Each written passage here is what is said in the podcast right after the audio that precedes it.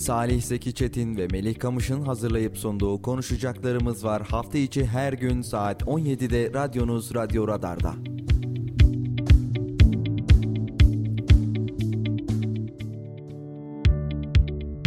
Salih Zeki Çetin ve Melih Kamış'ın sunduğu konuşacaklarımız var başlıyor.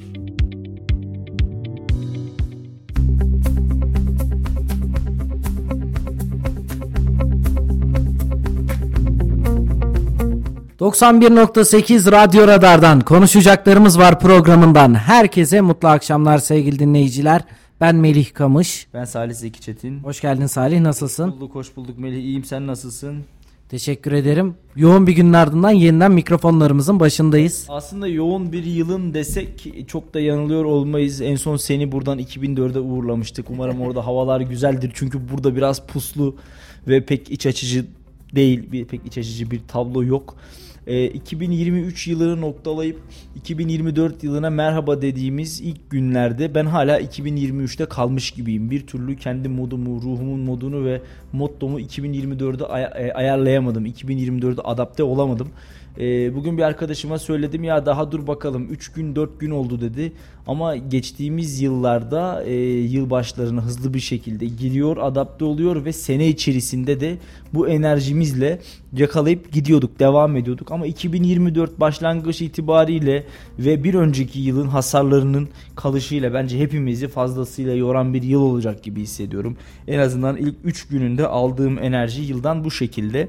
Ee, umarım burada beni 2024 haksız çıkartır ve e, tıpkı insanların beklediği o umutlu, güzel, mutlu, mod dolu ve e, gökyüzünün açık, ağaçların berrak, kuşların ise cıvıltılı olduğu günleri yakalayıp yaşayabiliriz diyoruz. Tabii 2023'ü noktaladık ama acılarıyla, krizleriyle, sıkıntılarıyla, savaşlarıyla, buhranlarıyla hatırlayacağımız bir yılı aslına bakarsan geride bırakıyoruz. Ee, üzülerek söylüyorum her yıl bir önceki yılı mumla, telefon flaşıyla, el feneriyle, e, her ne kullanıyorsak aydınlatma aracı olarak onlarla arar hale geldik. İşte 2018-2019'daki pandemi süreci, akabindeki Rusya-Ukrayna savaşı, İsrail'in hain ve kahpece Filistin'deki soykırımı, Doğu Türkistanlı kardeşlerimizin her yıl oradaki uğradığı soykırım, maalesef yüreğimizi gönlümüzü yakan şehit haberleri, bin yılın felaketi deprem ve gelen ekonomik kriz, gelişen ekonomik kriz, enflasyon, fiyatlar filan derken e, hakikaten 2023 hepimiz için bir önceki yıldan daha zordu. Zor bir yılı geride bıraktık. Şimdi sırada daha da zoru var diyorum ben. E, çünkü Bilmiyorum ben nedense 2024'de başlarken e, böyle hani her yıl bir umut, bir dilek, bir temenni içerisinde oluyordum. Bu yıl içimden böyle bir niyet içerisinde girmek gelmedi. İstesek de gelmiyor İstese zaten. de gelmiyor. Sadece belli başlı kriterlerimizi, belli başlı değerlerimizi, hayat akışımızı bizden almasın. Pek de bir beklentimiz yok aslında 2024'ten. Ekonomik anlamda da bir beklentimiz yok. Sağ olsun eski bakan, yeni milletvekili Sayın Nurettin Nebati'nin ve yönetiminin ortaya koymuş olduğu ekonomik tablo bizleri e, ekonomik anlamdaki 2024 yılı bağlamında en azından umutsuzluğa iten en önemli argüman oldu. Tabi burada suç sadece Sayın Nebati'nin ve ekibinin değil. Biraz daha öncesine döndüğümüzde e, Sayın Damat Berat Albayrak'tan itibaren ekonomik anlamdaki buhranlarımızın ne dereceye ulaştığını biliyorduk zaten. Bugünlerin geleceğini de biliyorduk. E, Sayın Cumhurbaşkanı bizim nasımız var derken faiz sebep enflasyon sonucu açıklarken de aslında ekonominin ciddi manada sıkıntılı bir tabloya evrileceğini kestirebiliyorduk. Şu an o tabloyu yaşadığımız günlerdeyiz. Bu sebeple benim e, ekonominin e, elinde tutanların gelip de böyle sihirli bir değnekle dokunup hadi bakalım Türkiye'de do- dolar tekrar 3 liraya düştü, 2 liraya düştü, 5 liraya düştü, 10 liraya düştü demeyeceğini biliyoruz. Yani böyle bir şey te- teknik olarak da pratik olarak da teorik olarak da pek mümkün gözükmüyor. Ondan dolayı yani çok böyle hani mevcudu koruyalım elimizden bir şeyleri almasın bu yıl herhalde yılın sonunda tekrar elimizde bir şeyler kaldığı için şükreder vaziyette 2025'e gireceğizdir diye düşünüyorum. Ee, Peki ben Salih ekonomi boyutuna az sonra bugün de ekonomide önemli gelişmeler oldu mutlaka konuşacağız ama evet. 2023 yılını kısaca bir değerlendirelim. Senin için nasıldı? Unutamadığın anlar nelerdi? Evet. 2023'ü değerlendirmeni istiyorum çünkü Evet hızlı geçti dediğimiz bir yıldı ama zorluklarıyla, güzellikleriyle, seçimiyle, farklı olaylarıyla geçen bir yıl oldu. O yüzden de 2023 yılı senin gözünden nasıldı?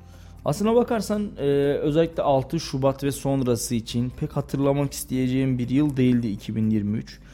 Tabi e, akılın baki olduğu günden bu yana Cumhuriyetimizin 100. yılını büyük bir merakla, büyük bir coşkuyla, büyük bir inançla, büyük bir azimle bekledim. Ve nedensiz bir şekilde Cumhuriyet'in 100. yılında bir şeylerin iyi gideceğini, e, bizlerin ülkesel anlamda çok güzel işlere imza atan bir cumhuriyet haline geleceğimizi bekledim durdum. İlkokul sıralarımdan bu yana 2023 gelse de kutlu cumhuriyetimiz 100 yaşına bassa diye bekledim. Ama 6 Şubat'taki o yıkıcı deprem, bin yılın felaketini yaşadığımız o kötü günlerde hakikaten hiç 2023 yılında olmak istemedim. Ve dönüp baktığımda en acısını o depremde kaybettiğimiz arkadaşlarımızı, kardeşlerimizi, canlarımızı, vatandaşlarımızı anarken yaşıyorum herhalde. En mutlu olduğumuz anlarda bile sohbetin birkaç dakikalığına da olsa deprem günlerine döndüğü anda hepimizin yüzüne müthiş bir hüzün çöküyor. Hepimizin yüreğine müthiş bir hüzün saplanıyor. E, depremin yaşadığı coğrafyayı, yıktığı coğrafyayı gören, orada vakit geçiren, orada bir şekilde mesleğini icra eden ve e, depremi Kayseri'de hissedip yaşayan biri olarak da şunu söyleyeyim. Allah tekrarını sadece bize değil dünyada düşmanımıza bile yaşatmasın. Amin. Yani bugün en sevmediğimiz millet kim? Ermeniler mi? Yunanlılar mı? Kim olursa olsun. Japonlar mı? Çinliler mi? Allah onlara dahi böyle bir yıkımı yaşatmasın. Binlerce, on binlerce belki de e, yüz binle ifade edilebilecek sayıdaki insanın enkaz altında olduğunu gördük. Birçoğunun enkaz altından çıkamadığına şahitlik ettik. E, yüzlerce binlerce insan maalesef cesetlerine dahi ulaşılamadan hayatını kaybetti. E, hani götüreceğimiz bir top kefenimiz var diyoruz ama bazen e, bir o kefeni oraya götürebilmenin bile bir lüks olduğunu nasipte var ise bir kefene sahip olabileceğimizi bir kez daha görmüş bu vesileyle anlamış ve idrak etmiş olduk. Tabi umut ediyorum ki bizler bu depremden ders çıkarabilenlerden olmuşuzdur.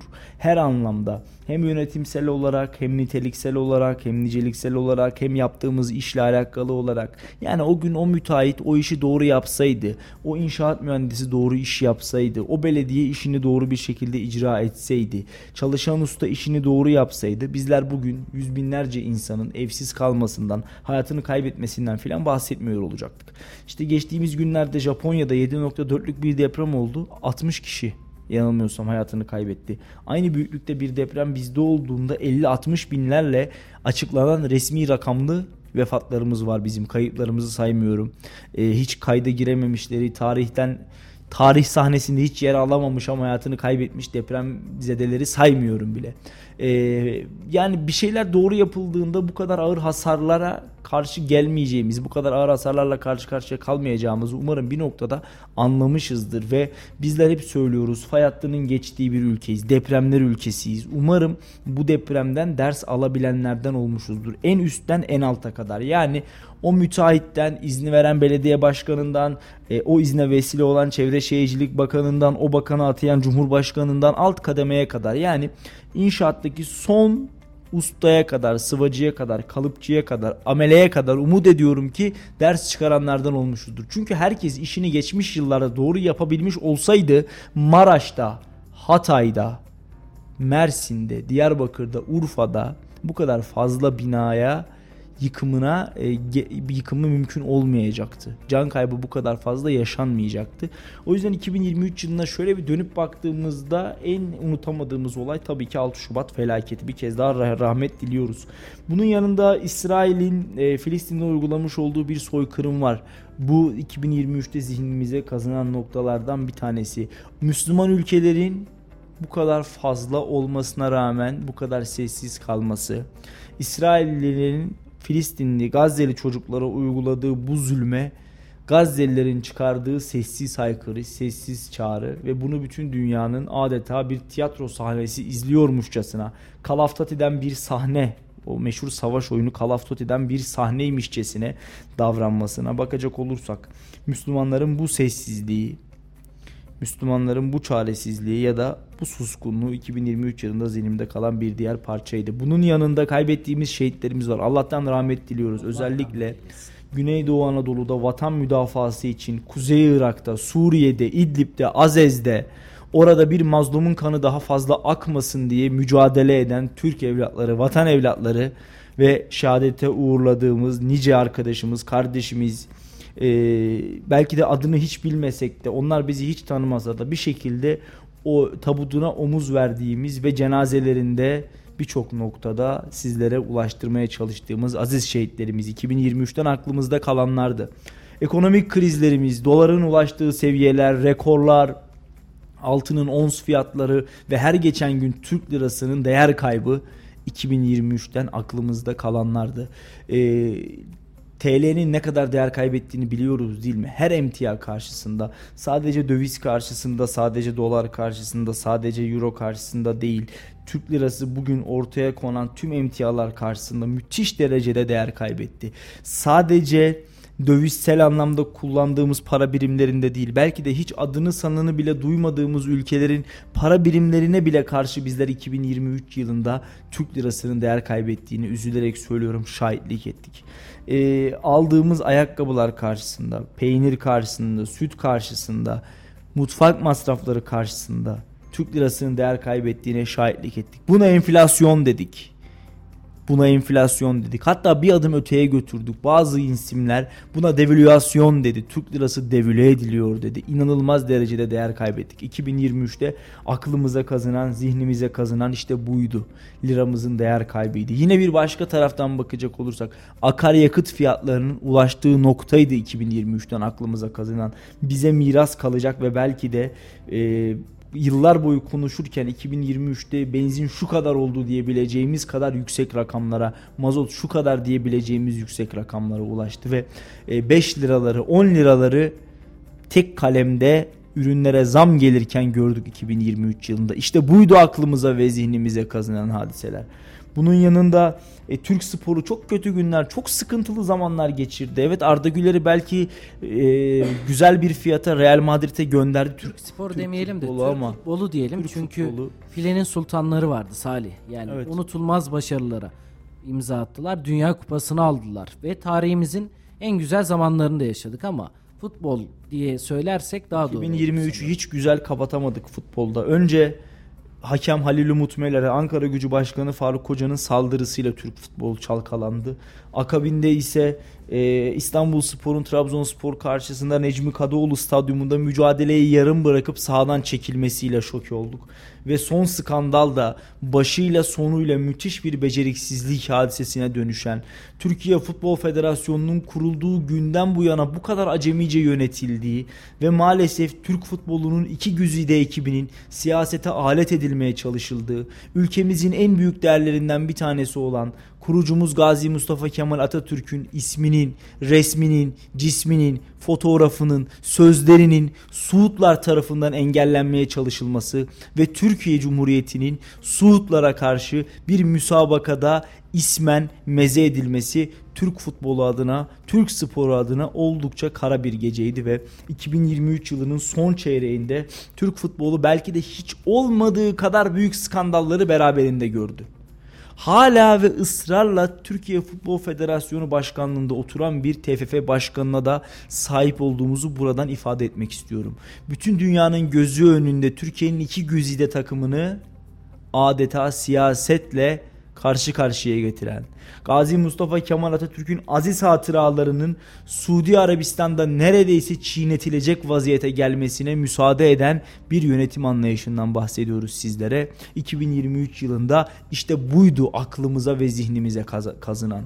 Ama unutulmaması, atlanmaması ve asla ama asla akıldan çıkarılmaması gereken hadiselere de tanıklık ettik 2023 yılında. Irak'ın kuzeyinde verdiğimiz kahramanca mücadele. Güneydoğu Anadolu'da verdiğimiz kahramanca mücadele. Mazlum coğrafyasında bir kan daha az aksın diye, bir çocuk daha ölmesin diye askerlerimizin, polislerimizin verdiği o kutsal mücadele. Bunun yanında Türk futbolunun iki güzide takımı diyorum Galatasaray ve Fenerbahçe'nin Arabistan'da Bizler bu ülkenin kurucu değerleri yoksa mücadeleye çıkmayız. Atatürk yoksa Türkiye yok ifadeleriyle mücadeleye çıkmaması Türk insanının Cumhuriyetine ve kurucu değerlerine ne kadar sahip çıktığını bir kez daha gözlerimizin önüne sermiş oldu. Evet bizler bazen siyaseten ayrılıyoruz birbirimizden.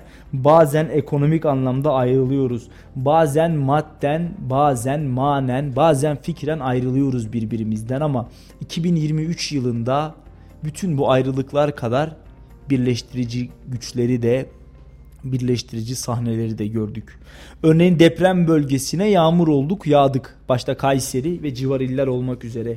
Türkiye'nin ve hatta Türk coğrafyasının dört bir yanından yardım tırlarını Kahramanmaraş'a, Elbistan'a, Göksun'a, Hatay'a, Mersin'e, Urfa'ya, Diyarbakır'a giderken gördük, gözlemledik. Gaziantep'e giderken gördük, gözlemledik. Türk insanı bir oldu, beraber oldu ve devletine nasıl sahip çıkıldığını bir kez daha göstermiş oldu. Türk devleti bir kez daha kendi değerlerinin yanında olduğunu göstermiş oldu. Bu yüzden sadece 2023 yılını ayrımlarla değil, birleştirici güçlerle de hatırlamak gerekiyor ve beraber olduğumuzda neleri aşabileceğimizi de bu vesileyle bir kez daha görmüş olduk. O yüzden sadece kötülükleriyle ya da sadece buhranlarıyla değil, güzellikleriyle de 2023'ü hatırlamak lazım diye düşünüyorum Melih. Salih zor bir yılda özellikle depremlerle beraber yaşadığımız felaketler maalesef bizlere de zorluğu beraberinde getirdi. Ardından tam depremi unuttuk derken, depremi unutmaya çalışırken seçim süreci vardı önümüzde ve Türkiye tarihinin belki de ilk ikinci tura kalan Cumhurbaşkanlığı seçimini gördük. Evet. Ne oldu acaba, ne oluyor acaba diye düşünürken seçimi de geride bıraktık. Ardından yazı bitirdik derken Türk futbolunda yaşanan olaylarla belki de dünya bu tarihte Türkiye tarihi bakımından da önemli olarak kayıtlara geçecek olayları da peşi peşine yaşamış olduk. Evet gündem o kadar yoğun ve sıkışıktı ki bütün bu hengamenin arasında az önce sayarken aslında zihnimin bir tarafındaydı ama seçimi unuttuk. Seçim atmosferini unuttuk. Tabi e, Sayın Cumhurbaşkanı'nın bir kez daha seçildiği bir kez daha adam kazandığı nidaların atıldığı bir seçim sürecini geride bıraktık. Ee, ilk turda kimler vardı şöyle hatırlayalım dilersen. Recep Tayyip Erdoğan vardı, Kemal Kılıçdaroğlu vardı, Sinan Oğan vardı ve sonradan çekilmiş olsa da Muharrem İnce vardı oy pusulalarında. Muharrem İnce çekildiğini açıkladıktan sonra 3 aday kaldı aslında. Sayın Tayyip Erdoğan, Kemal Kılıçdaroğlu ve Sinan Oğan kalmıştı. E, akabinde ise acaba ne oluyor denilen noktada seçim ikinci tura kaldı ama Sayın Cumhurbaşkanı'nın üstünlüğüyle noktalanmıştı seçim. E, psikolojik anlamda da zaten Tayyip Erdoğan'ın kazanacağının havası seçim atmosferi ilk turdan itibaren aslında bitmişti. O son bir haftayı formalite icabı yaşamış olduk. Zaten bir diğer aday Sinan Oğan'ın da e, Sayın Cumhurbaşkanı'nın lehine çekiliyorum ifadesiyle adeta artık e, garantilenmiş bir seçim atmosferini geride bıraktık. Halbuki e, Sinan Oğan'ı destekleyen, Sinan Oğan'ı aday gösteren Zafer Partisi ve Ümit Özdağ'ın ekibi Kemal Kılıçdaroğlu'nu destekleme kararı almışlardı. Aslında bu seçim bize birçok etmeni gösterdi. Birçok faktörü beraberinde getirdi ve gözlerimizin önüne siyasetin nedenli bir sahne olduğunu sermiş oldu e, Kemal Kılıçdaroğlu'nun ortaya çıkıp değişim dediği, ülkenin başındaki ismi artık değiştirelim dediği süreçte kaybettiği seçimden sonra kendisinin bırakın Cumhurbaşkanlığını bir genel başkanlığı kaybetmemek adına ne mücadeleler verdiğini gördük. Ne mücadeleler verdiğini gördük. Bunun yanında birçok partinin bir araya geldiğini, maalesef kamuoyunun önünde farklı pazarlıkların, masanın arkasında ise perdenin arkasında ise bambaşka pazarlıkların kolaçan edildiğini gördük. Bunların en büyük örneği de Kemal Kılıçdaroğlu'nun altılı masada olmamasına rağmen Ümit Özdağ İçişleri Bakanlığı'nın sözünü vermiş olması ve bunun da sözleşmeye dökülmüş olması. Daha da garibi bu sözleşmeden CHP eski CHP liderinin kurmaylarının dahi haberinin olmamış olması. Yani bir şeyi değiştirmek nidasıyla yola çıkıyorsunuz. Artık yeni bir kan gerekiyor diye yola çıkıyorsunuz ama kendi içinizdeki dönüşümü ve kendi partinizin içindeki dönüşümü dahi tamamlayamadığınızı bu seçim bizlere aslında göstermiş oldu. Bu seçim bizlere iktidarıyla, muhalefetiyle, Türk siyasetinin vatandaşlar karşısında sınıfta kaldığını aslında bir noktada göstermiş oldu. Acısıyla, tatlısıyla, hüznüyle, birleştirici gücüyle ve son dönemdeki skandal olaylarıyla 2023'ü geride bırakmış olduk. E, temennim odur ki 2024'te bu olayları en azından yaşamayalım diyorum ya. Güzellikleri, baharı, gökyüzünü, kuş cıvıltısını filan bir kenara bırakıyoruz. Kötülükler yaşamasak 2024'ten sağ çıksak sevdiklerimizi kaybetmesek adeta şükredeceğiz. Bir kez daha 2023'te hayatını kaybeden şehitlerimize, yakınlarımıza, kardeşlerimize, arkadaşlarımıza Allah'tan rahmet dileyelim. Hala hayatta kalabilenlere de sağlıklı ömürler dileyelim. Çünkü her geçen gün level ve bölüm zorlaşıyor. Allah rahmet eylesin gerçekten acının daha çok baskın olduğu çünkü herhangi bir canımızı bile kaybettiğimizde ciğerimiz nasıl yanıyorsa bizler binlerce canımızı bu memlekette 6 Şubat günü maalesef toprağa verdik. Ve bazı çıkarmamız gereken dersler vardı. Ama şu gün dönüp baktığımızda bugün de bir muhabbet ortamında aynı şey geçti. Dönüp bakıyoruz. Depremi gerçekten unuttuk mu, unutmadık mı? Bunun bile cevabını veremiyoruz çünkü bazı yerlerde gündemimizde bile yer almıyor. Bu bu kapsamda da bizler dersimizi ne kadar çıkartabildik ya da yapmamız gerekenleri gerçekten yapıyor muyuz? Bu soruların da cevabını kendimize vermemiz lazım. 2023 evet dedik acısı da tatlısı da bir tarafaydı ama geride kaldı.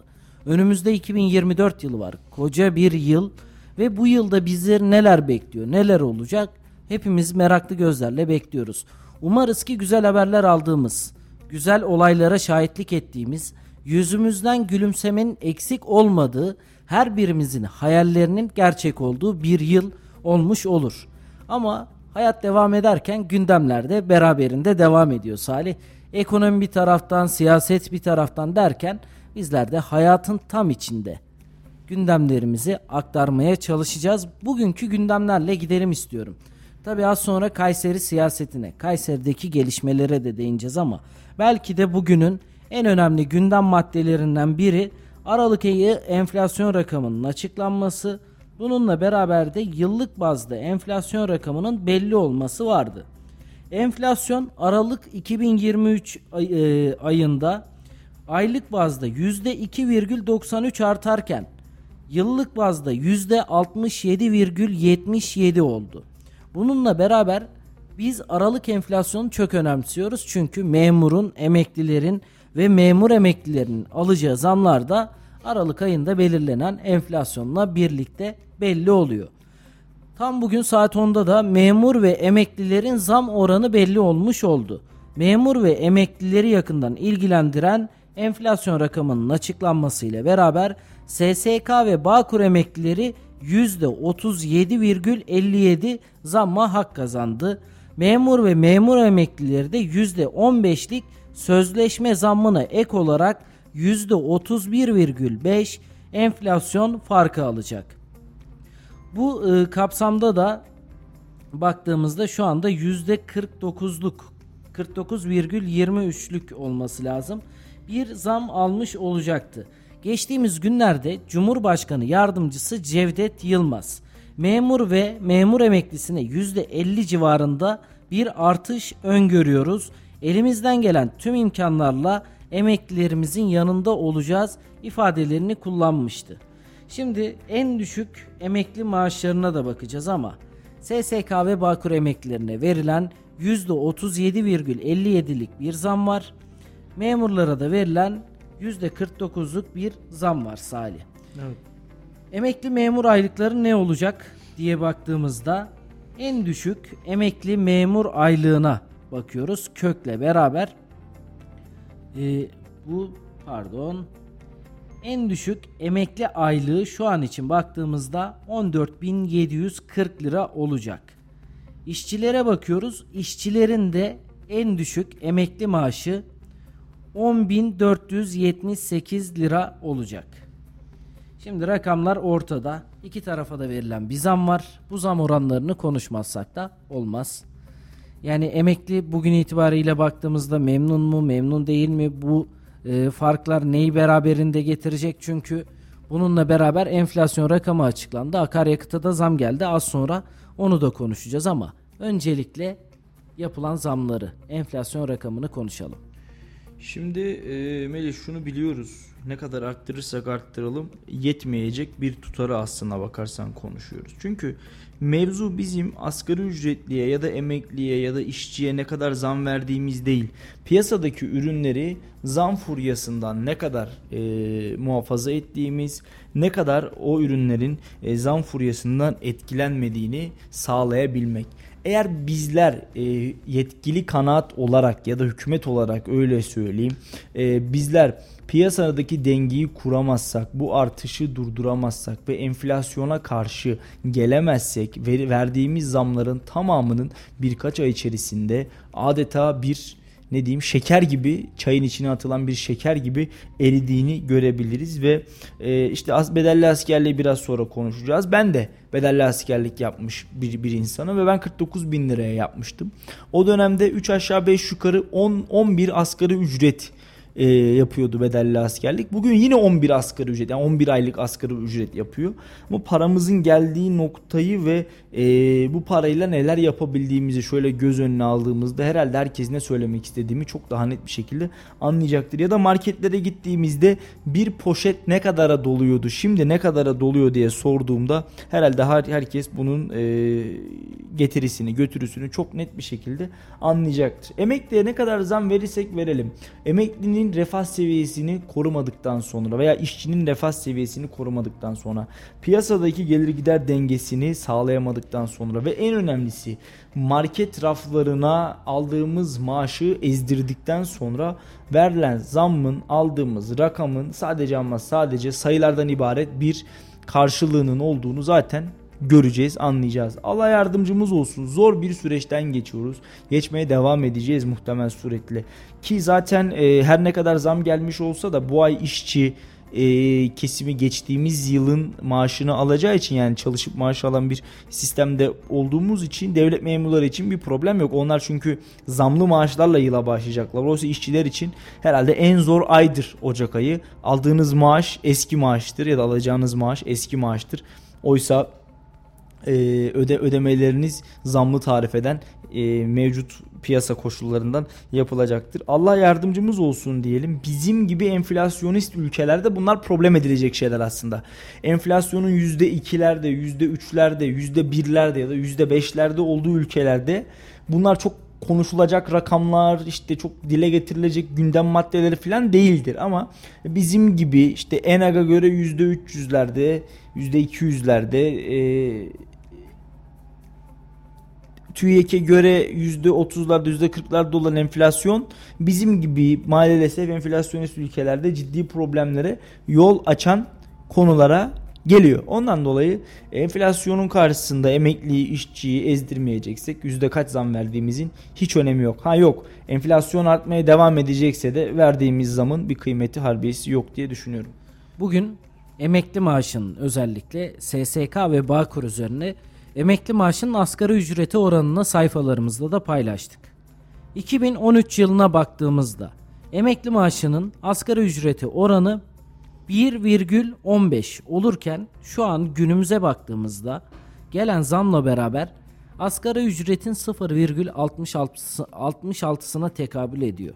Yani çok uzun yıllar önce asgari ücretten daha fazla emekli aylığı alınıyordu diyebileceğimiz bir süre değil. 2013 yılını şu an bu radyoyu dinleyenlerin, yayın dinleyenlerin %90'lık bir kısmı hatırlıyordur Salih. Evet. Süreç değişiyor ve şu an infografik olarak da sayfalarımızda var. Dönüp baktığımızda emeklinin şu anki zamlardan mutluluk oranı ne derecedir bilemeyiz. Geçtiğimiz günlerde açlık sınırı açıklandı biliyorsun. 4 kişilik hmm. bir ailenin açlık sınırı 14 bin küsürlerdeydi. Türkiye üzerinde bakılacak olursa. Emekli maaşına bugün itibariyle bakıyoruz 10 bin küsürlerde. Açlık sınırının altında kalmış bir emekli aylığımız var ülke olarak. Emekli tamam yeter diyebileceğimiz bir durum yok. Emekli de olsa bakacağı bir eşi, çoluğu, çocuğu hatta okuyan çocuğu olabilir evde dönüp de emekliyi geçime muhtaç etmek gibi bir derdimiz de yok. Çünkü açlık sınırının altında kalmış bir rakam. Yani bizler her bir ferdimizin iyi bir düzeyde, iyi bir refah seviyesine ulaşmasını isterken gelen zamlarla beraber bazı kesimi gerçekten geçinmeye mecbur bırakıyoruz. Alın bu parayı ve geçinin. Nasıl geçiniyorsanız da geçin. Geçinin değil de nefes alın diyoruz sanki. Yani nefes bile alabiliyorsa ne mutlu ki onlara. Çünkü son dönemlerde özellikle ekonomik buhranla ilgili sıkıntılar olduğunu konuşabiliriz. Evet bazı yerlerde konuşuyoruz ve diyoruz ki içten içe AVM'lere gidince ya ekonomik sıkıntı yok her yerde alışveriş dönüyor çarklar devam ediyor. Yani bu işin görünen yüzü olabilir ama bir de geçinen insanlara sormak lazım. Herkes AVM'ye gidebiliyor mu? Herkes alışveriş yapabiliyor mu? Dönüp buna bakmamız lazım ki bizler ya SSK desek de başka bir şey desek de bu adam sonuçta bir emekli ve Türkiye'de de açıklanan açlık rakamı oranı belli. Evet. Rakam da belli. Ne yapmaya çalışıyoruz? Nasıl bir yol izleyeceğiz? Bunun yani teknik terimlerle değil. Ben okuduğum zaman anlayabilmem lazım. Özellikle 2023 yılında ekonomik olaylar yaşanırken hep benden yaşça büyüklere şunu sordum. Nereye kadar gidiyoruz? Nasıl bir dönem bizi bekliyor? Ve ne olacak? Biliyor muyuz? Yani kimseden çünkü devlet yetkililerinden, ekonomi bakanından böyle bir e, maalesef açıklama alamıyoruz. Kullanılan terimlere bakıyoruz. Matematiksel verilerle çok terimsel bir şekilde kameralar karşısına geçiliyor. İşte şunu yapacağız, bunu yapacağız. Buradan gelecek, oradan gelecek, enflasyon olmayacak, devülasyon şöyle yok böyle. Çok terimsel. Herkesin anlayabileceği arkadaşlar 2023 yılı zor geçecek. Kimse bir umut beklemesin. 2024 yılında rahatlama olacak ama kendinizi e, yorganınızı ayağınıza göre uzatın. Sıkıntılıyın. Biz Ayağınızı 2000... yor. Öyle derlerse sıkıntı olabilir. Ayağınızı yorganınızı göre uzatın. 2026'ya kadar bir sıkıntı çekeceğiz. Buna da hazırlıklı olun gibi söylemler duymak istiyoruz ki şu an gelen rakamlarla asgari ücrete zam geldi. Asgari ücretli memnun değil. İşveren memnun değil. Kimse memnun değil. Bugün emekliye e, zam verildi. Eminim ki devlettekiler de bu kadar zam para verildiği için yani bürokratlar da memnun olmayacak. Bu para hazineden çıkıyor. Yok ya onlar emekliye, memnundur. Onlar da zam alıyor ya sonuçta. Emekliye bakıyoruz. Yani kasadan para çıktığı için söylüyorum. Devletin en üst yetkili ya, kurumlarında. Ne olacak sanki? Devletin parası her yere çıkıyor zaten. Memura e, emekliye bakıyoruz. Emekli memnun değil. Bugün şu rakamlarla yani %50'lik bir zam aldı memur. Gidip sorsak memur da mutlu değil. Değildir tabii ki değildir. Şu an yani. ekonomi anlamında mutlu olan kim var gerçekten çözmekte zorlanıyor. Kimse yok. Bugün e, seninle bir sohbet ortamındaydık. Oradaki bir abimiz güzel bir şey söyledi. E, bizde de önce bir problem olduğunu kabul etmemiz gerekiyor ekonomide dedi. Yani önce doktora giden bir hasta önce doktorun hasta olduğunu söyler. Hasta olduğunu kabul eder kişi. Sonra reçetesini yazar. Buna uyarsa iyileşir sağlığına kavuşur. Doğru mu? Evet. Ek gıda alır, takviye alır vesaire neyse. Ama önce hasta olduğunu kabul etmesi lazım. Sonra reçete yazılması lazım. Bizler öncelikli olarak bu ülkede bir ekonomik kriz olduğunu, bir ekonomik sıkıntı olduğunu kabul etmemiz gerekiyor. Bunu anlatabilmemiz gerekiyor. Halbuki bir takım kişilerce bunlar zaten kabul gören şeyler değil ki. Yani bu ülkede ekonomik kriz mi var kardeşim diyen bürokratlarımız var bizim. Önce onların ekonomik bir sıkıntı olduğunu kabul etmesi gerekiyor. Sonra tıpkı doktora giden bir hasta gibi bize bir reçete yazılması gerekiyor. Bakın bunları yaparsanız bu ekonomik buhrandan kurtulursunuz. Ya hasta önce iyileşecek de hasta olduğunu bilmiyor ki. Hasta olduğunu farkında değil. Çünkü dönüp baktığımızda ekonomimiz güzel diyebiliyorlar. gerek yok diyebiliyorlar. Diyebiliyorlar. Kesinlikle. Önce bunu kabul etmemiz gerekiyor bir kere bizim. 17 bin lira. Verene çok, alana az bir para. Doğruya doğru bir süreç yani. İşveren olarak versem bu para benim cebimden çıksa o ne kadar para derim. Alan işçi olan sınıfa geçiyorum. Oradan bakıyorum. Bu ne kadar paraymış. Buna dönüyor olay. O yüzden devletin burada uygulamış olduğu politika birkaç ay sonra aslında ortaya çıkacak doğruluğu ya da yanlışlığı. Eğer Şubat ayına geldiğinde, Mart ayına geldiğinde 17.500 liranın karşılığı bu kadar yüksek değilse ve 17.500 lira market raflarında eridiyse işte o zaman dönüp de verilen yanlış kararlara bir kez daha göz atılsın demek isterim. Bak evet bir zam geldi. Asgari ücrete de geldi, memura da geldi, emekliye de geldi. E şimdi biz zam aldık diye sevinirken zam neye göre belirleniyor Salih? Geçtiğimiz yılın enflasyon rakamlarına göre. Diyoruz ki bu enflasyon rakam vardı. En azından bunu dengelemek için şu kadar rakam olması gerekiyor ki bizler işçiye, memura, emekliye bu tutarı verelim. Evet. Rahat etsinler. Ama biz zam gelecek diye Aralık ayından itibaren marketlere, ürünlere, emtialara her şeye zam gelmeye başladığını gördük. E bugüne dönüp bakıyoruz. Akaryakıta zam geldi. Hatta ne kadar oldu söyleyelim hemen onu da. Sayfalarımızda da paylaşmıştık. Benzin litre fiyatı 2 lira 31 kuruş. Motorinin litre fiyatı 2 lira 17 kuruş. LPG'ni LPG otogaz litre fiyatına 1 lira zam geldi ÖTV farkından dolayı. E şimdi daha paralar cebe girmeye başlamadı ki. 3 gün oldu o paraları kazanmaya başlayalı. Ne oldu da dönüp bu kadar zamlandırdık? Akaryakıt zammı niye bu kadar önemli? E şu an ekmek almaya gideceksiniz markete. Diyecekler ki ekmek buraya havadan gelmiyor. Araçlarla geliyor. Akaryakıt bedeli var. Giysi AVM'ye gideceksiniz. Zam geldiğini göreceğiz. Neden zam geldi dediğimizde en basit ihtimalle akaryakıta gelen zam. Kullandığımız tüm kalem kalem ürünleri hepsine akaryakıt fiyatı etkiliyor. Ve daha şu an hemen yanı başımızda bir savaş var. İki tarafımızda da. E biz Brent petrole gelen zamdan dolayı bu artışları görmedik. ÖTV'ye uyguladığımız zamdan dolayı gördük. Evet. Şimdi ÖTV'ye zam geldi. Biz akaryakıttaki zammı gördük. Yılbaşının ilk günü e, yılbaşından önce bir haber geçmiştik. Şans oyunlarına %50 vergi indirimi yaptık Salih. Bu ülkede bu da oldu. Şans oyunlarında vergilerde %50'lik bir indirime gittik. Bugün akaryakıta ÖTV'den dolayı özel tüketim vergisinden dolayı zam yaptık ve akaryakıta zam geldi. Çünkü birini almak zorundayız. Birini oynamak zorunda değiliz. Birini teşvik ediyoruz yapılsın da para kazanalım diye. Diğerini vur abalının sırtına zaten o araca binmek istiyorsan onu almak zorundasını kendi içimizde de güdüyoruz. Vatandaşa da bu mesajı çok net bir şekilde veriyoruz. Ortaya koyuyoruz aslında. Ee, bir şeyler söylemek için bizim önümüzde 5 yıl var. Bir kere onu söyleyeyim. Yani şu an itibariyle bunları söylemenin bir kıymet harbiyesi yok.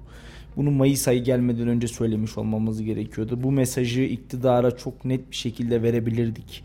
Ama ee, ve şunu söyleyeyim işte seçimden önce ki imtiyazları, verilenleri, işte doğalgaz faturalarını filan hepsini hatırlıyoruz. Ee, biraz hızlı unutuyoruz. Yarın tekrar seçim olsa ve tekrar önümüze e, vaatler gelse bizler yine eminim aynı standartlarda olaylara bakacağız ve yaklaşacağız. Ondan dolayı şu an itibariyle eleştirmek sadece bir öz eleştiri olarak kalıyor. Söylemek sadece bir kendi hatamızı ya da e, yapmış olduğumuz tercihlerin sonucu olarak önümüze geldiğini vurgulamamız, anlatmamız gerekiyor. E, ciddi manada bir sıkıntı içerisindeyiz ve bu her geçen gün çığ gibi büyüyor. Bak henüz daha tam manasıyla fiyatlar güncellenmedi. Henüz fiyat zammı değil güncelleme fiyat çünkü. güncellemesi. Henüz hala bir güncelleme fiyat market raflarına tam manasıyla yapılmadı. Ama hele şu üretimler bir tam kapasiteyle çalışmaya başlasın, insanlar bir asgari ücret almaya başlasın. Yavaş yavaş peyderpey daha fazla zamların geldiğini göreceğiz. E atacak sıfır da kalmadı Türk lirasından. Nasıl bir yöntem izleyeceğiz, nasıl bir yol izleyeceğiz bunu bilmiyorum yani e, zor günler bizi bekliyor diyebiliriz. Ama dedi emekli memnun değil, işveren memnun değil, işçi memnun, kimse memnun değil. Kim memnun? Ben de bu sorunun cevabını bilmiyorum. Hakikaten bu sorunun cevabını bilmiyorum. E, sadece bugün AK Parti Kayseri Milletvekili Şaban Çopuroğlu'nun e, basın açıklaması ile ilgili kısa birkaç ifade Kayseri'ye değinmeden önce bir de şunu da söyleyeyim. Salih bugün evet. bedelli askerlik ücreti belli oldu. 122 bin lira 122.351 lira olan bedelli askerlik tutarına %49,25'lik bir artış meydana geldi. Yeni bedelli as, e, bedelli askerlik ücreti 182.608 lira oldu. Şu an Bu da gündemlerimizde. Gidecek varsa hayırlı tezkereler dileyelim. Ben 49 bin liraya Normalde ben düşünüyordum yalana gerek yok ama bu saatten sonra gidecek arkadaşlara ben de başarılar diliyorum. Yani 182 bin lira hakikaten çok ciddi bir rakam. Bu fiyata ev alıyorduk ya. Ev satıyorduk yani.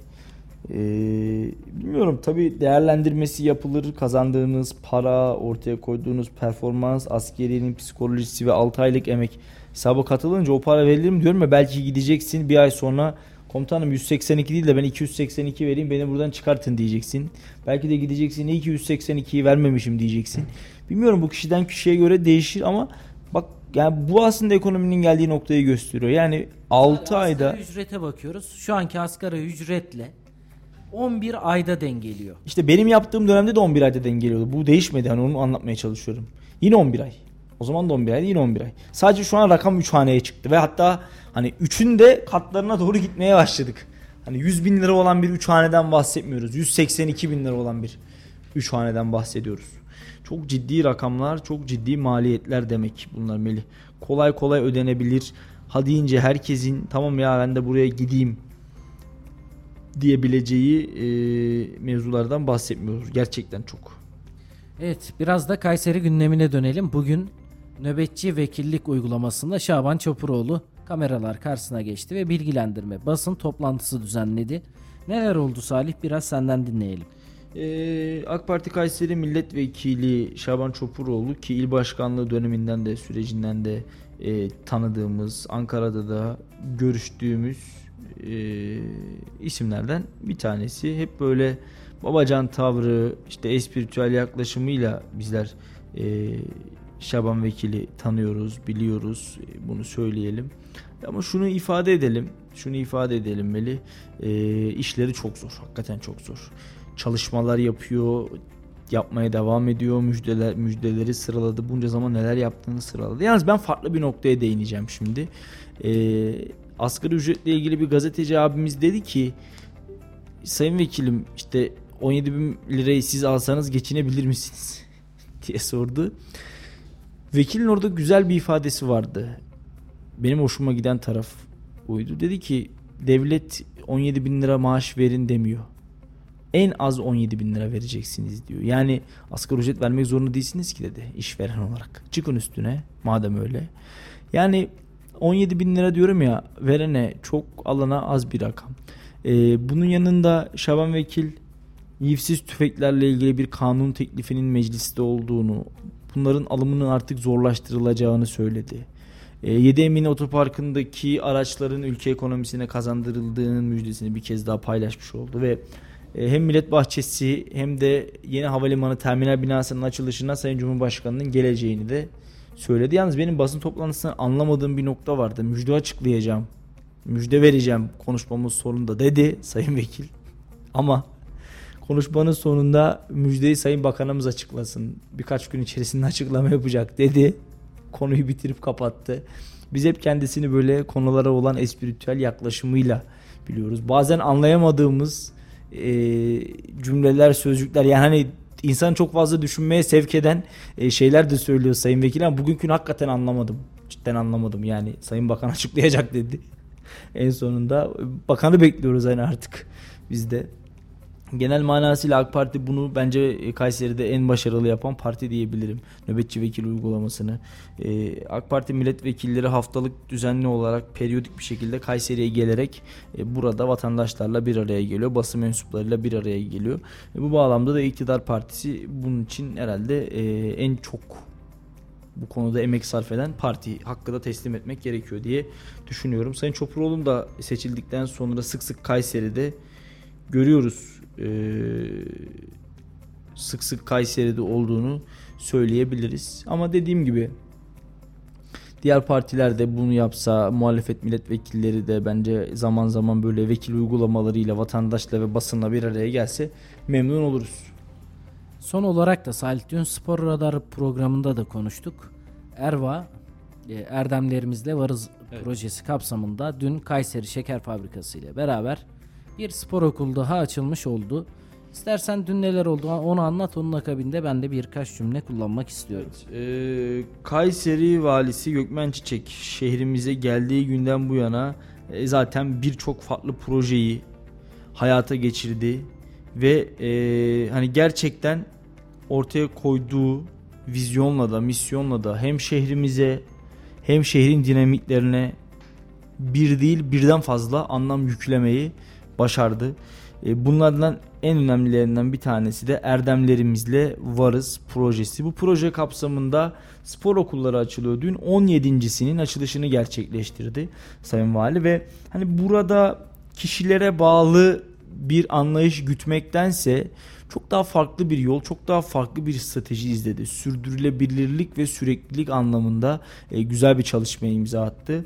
Spor kulüplerini STK'lara, iş adamlarına, fabrikalara, firmalara emanet ediyor. Örneğin organize sanayi bölgesine, örneğin MÜSİAD'a, örneğin Askon'a, örneğin Yeşilay'a, e, örneğin Kayseri Şeker Fabrikası'na, örneğin İlim Yayma Cemiyeti'ne. Yani yarın başkanları gittikten sonra bile, Sayın Vali şehirden ayrıldıktan sonra bile e, o spor kulüpleri o firmaların bünyesinde, himayesinde olarak mücadeleye, sporcu yetiştirmeye, şehre katkı sağlamaya devam edecek.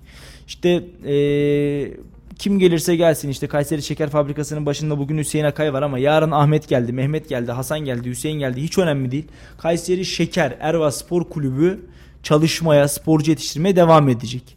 Sayın Vali Kayseri'de böyle bir olgu içerisine girdi ve tam 17 tane de buna bağlı olarak spor kulübünü açmaya hayata geçirmeyi başardık. 2000'in üzerinde lisanslı sporcu Kayseri şehrine kazandırıldı. Ben inanıyorum ki önümüzdeki yıllarda e, bugün lisans almış çocuklar, kardeşlerimiz daha nice başarılarla, Türkiye şampiyonalarıyla, dünya şampiyonalarıyla adlarından sıkça söz ettirecekler ve Sayın Valimizin bugün tohum olarak adeta tarlaya ektiği ve önümüzdeki yılın belki de önümüzdeki yılların spora yön verecek, şehre yön verecek isimlerinin bugün o küçük spor salonlarında yetiştirilmesini sağlıyor. Ön ayak oluyor. Ben kutluyorum, tebrik ediyorum. Emeği geçen herkesi. 17 spor kulübü var. 17'sinin de başkanını bu işe gönül vermiş, bu işe emek vermiş, bu işi yapmak için niyetlenmiş. Sayın Valimizin e, vizyonu noktasında ona yol arkadaşlığı eden, herkesi kutlamak istiyorum. Çünkü onlar bugün şehrin çocuklarına sahip çıkıyorlar. Aslında şehrin geleceğine sahip çıkıyorlar. Bir çocuğu spora kazandırmak, bir çocuğu kötü alışkanlıklardan uzaklaştırmak sadece onun hayatını değil, ailesini etkiliyor, akrabalarını etkiliyor, yaşantısını etkiliyor, etrafındaki insanları etkiliyor. Bir çocuğa dokunmak, yüzlerce insana dokunmak anlamına geliyor.